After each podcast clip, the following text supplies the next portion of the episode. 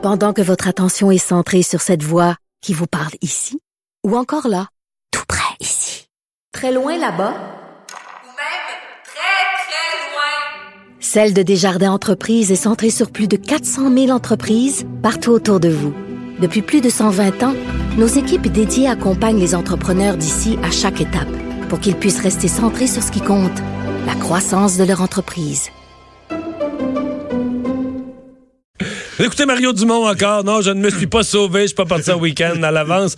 Et je suis avec Normand Lester pour vous parler d'actualité euh, internationale. Une grosse semaine en actualité internationale. Bonjour Normand. Bonjour. Mais il faut commencer par parler de l'immédiat aujourd'hui. Attentat à Londres, ensuite un autre à, à La Haye. On ne sait pas s'il y a un lien entre les deux. Dans les deux cas, au couteau, là, on parle pas d'une grande affaire planifiée. euh. Non, et ce sont des pays, bien sûr, où les armes à feu sont strictement contrôlées. Donc, c'est pour ça que dans un pays comme, comme Londres, ben, il y a plus de crimes et d'attentats avec euh, euh, euh, des armes blanches qu'avec euh, des armes à feu. Ça fait moins de dégâts que, Oui. que, que 47. Ben, là.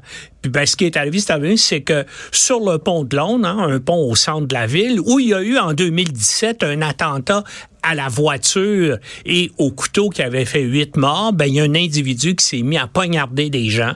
Il en a poignardé une dizaine. Deux ont été tués. Et il y a des passants courageux qui ont essayé de le maîtriser avec son couteau. Et là, bien sûr, ça a fait une échauffourée. Et la police était assez rapidement sur place.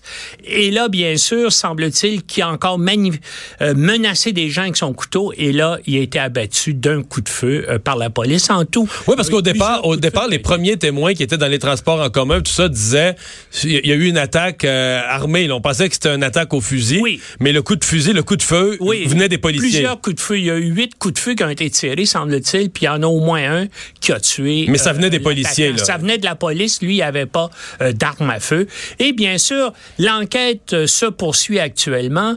La police ne veut pas donner plus de détails que disant que c'est un, qu'il considère que c'est un incident terroriste. Mais il y avait des choses sur lui, là. Oui, oui, c'est ça. Il y avait aussi une fausse ceinture explosive euh, qui, bien sûr, pouvait pas sauter. Donc, c'est un type qui voulait faire une déclaration, faire euh, montrer qu'il voulait se venger et tuer beaucoup de monde. Mais est-ce que c'est une mouvance d'extrême droite?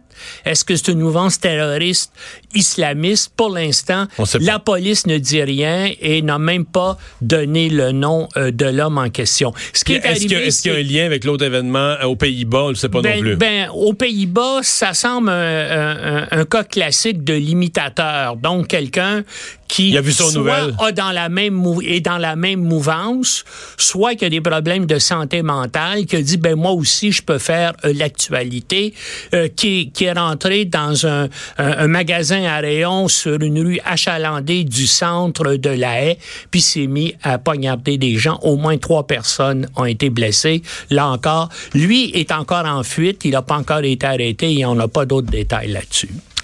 Donc, euh, des dossiers à suivre. Le président Trump, hier, à l'occasion du Thanksgiving, qui a fait une visite surprise euh, en Afghanistan sur une base militaire.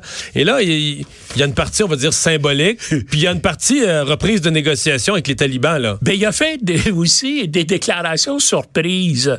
Il a dit tout à coup qu'il y avait des négociations qui étaient en cours avec les talibans. Mais c'est lui qui les avait interrompus, non? Oui, c'est lui qui les avait interrompus. Et là, ben, les talibans ont, ont- ont appris ça en écoutant Trump à la télévision, comme les généraux du Pentagone d'ailleurs, parce qu'effectivement, il n'y avait plus. Le problème, c'est la question euh, du cessez-le-feu. Euh, euh, comment est-ce qu'on va agencer le, euh, le cessez-le-feu? Les euh, euh, euh, Trump euh, voulait euh, donc exigeait un cessez-le-feu. Les talibans disaient on est prêt à diminuer nos attaques et donc il n'y avait pas de négociation. Trump a improvisé ça euh, euh, de lui-même là et puis ben les talibans disent ben non nous on n'a pas vraiment été euh, contactés. Le problème là-dedans c'est que Trump veut sortir le plus rapidement possible. Les talibans veulent que les Américains sortent le plus rapidement possible.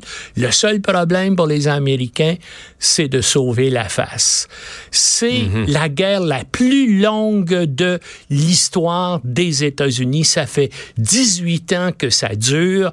Au Pentagone, depuis longtemps, on sait que c'est une guerre qui n'est pas gagnable, qui coûte extrêmement cher, bien sûr, en argent, mais aussi en vie humaine, en toutes sortes de, euh, de problèmes que les soldats ont. Et là, Comment fait-on pour sauver la face? Qu'est-ce que les talibans sont prêts à accepter? Parce que c'est ceux qui vont participer au pouvoir, c'est sûr que les Américains ne peuvent pas gagner cette guerre-là, mais comment sauver la face des Américains euh, au niveau de l'opinion publique internationale, puis au niveau de l'opinion publique américaine? Ce qui est sûr aussi, c'est que dans les prochains mois, il va y avoir un nouveau retrait américain pour des raisons essentiellement de politique intérieure américaine, parce que les élections présidentielles de la fin de 2020 s'en viennent et Trump pendant euh, sa campagne de 2016 et depuis ce temps-là a dit je veux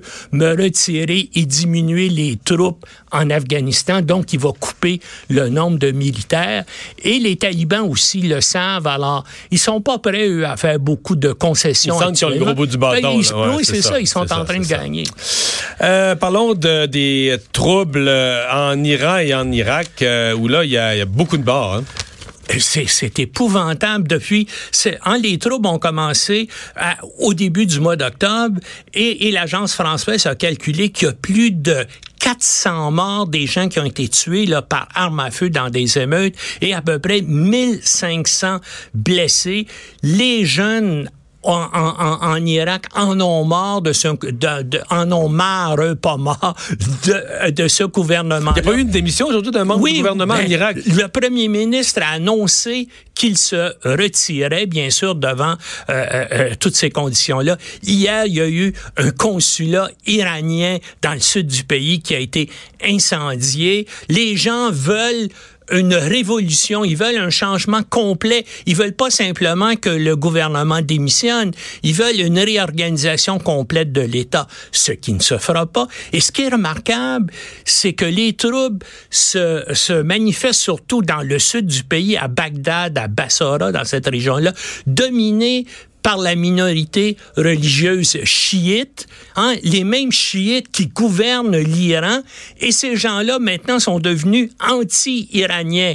Vous vous rappelez la scène en 2008, on a tous vu ça à la télévision, où il y avait un journaliste irakien qui avait lancé son soulier Ouais. à George Bush. Eh bien là, vous allez voir à la télévision, il y a plein d'images où on voit des manifestants chiites avec leurs souliers qui frappent les images de l'ayatollah euh, qui dirige Ali Sistani, qui dirige euh, euh, l'Iran.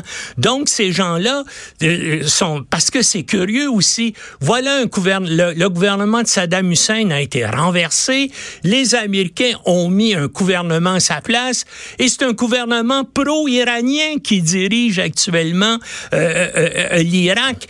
Et pour les Iraniens, ces troubles-là, c'est extrêmement important aussi parce que l'Irak, je vous dis un secret, permet aux Iraniens de contourner les sanctions américaines contre eux en passant En laissant passer du matériel. ben oui, ben notamment le pétrole euh, iranien passe euh, par l'Irak et est vendu comme du pétrole euh, irakien. Et donc, on contourne. à l- Et les Américains le savent, mais ils laissent faire parce que là, ils ont assez de troubles Moi, ailleurs sur ça, la t'as assez de planète troubles, t'en laisses passer.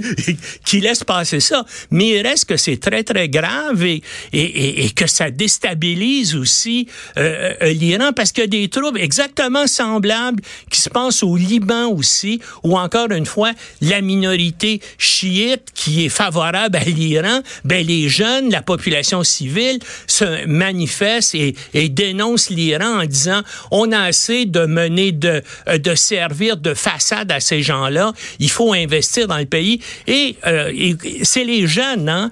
Pensez ça, là, en Irak, il y a 20 des jeunes qui ont moins de 30 ans qui sont en chômage. et oui. tout le système, c'est un État qui est, et qui est en train de se dé- désagréger. Il n'y a plus d'électricité qui fonctionne, l'eau courante aussi, il y a, la- y a- il y a des... il y a- il- tout l'État est en train de, de s'effondrer. Ben, écoutez, c'est un pays, là, dans le fond, qui est en guerre pratiquement depuis le début des années 90. Et, et bien sûr, c'est un pays, il y a les Kurdes qui sont plus ou moins indépendants dans le Nord. Il y a continuellement des groupes armés. Bien sûr, les Américains ont mené la guerre sur le territoire jusqu'en 2011. Mais le groupe armé État Puis là, c'est l'État islamique qui a recommencé. ouais. Donc, c'est un, hein, c'est un des pays qui fonctionne le moins bien sur la planète. Et puis, il y a une majorité de jeunes qui ont moins de 30 ans dans ce pays-là puis qui n'ont pas d'emploi. Pourtant, c'est le berceau de l'humanité. C'était tellement Oui. une belle place avec une belle possibilité d'agriculture que c'est là que l'humanité Voilà. euh, a commencé, la civilisation a commencé. Merci, Normand.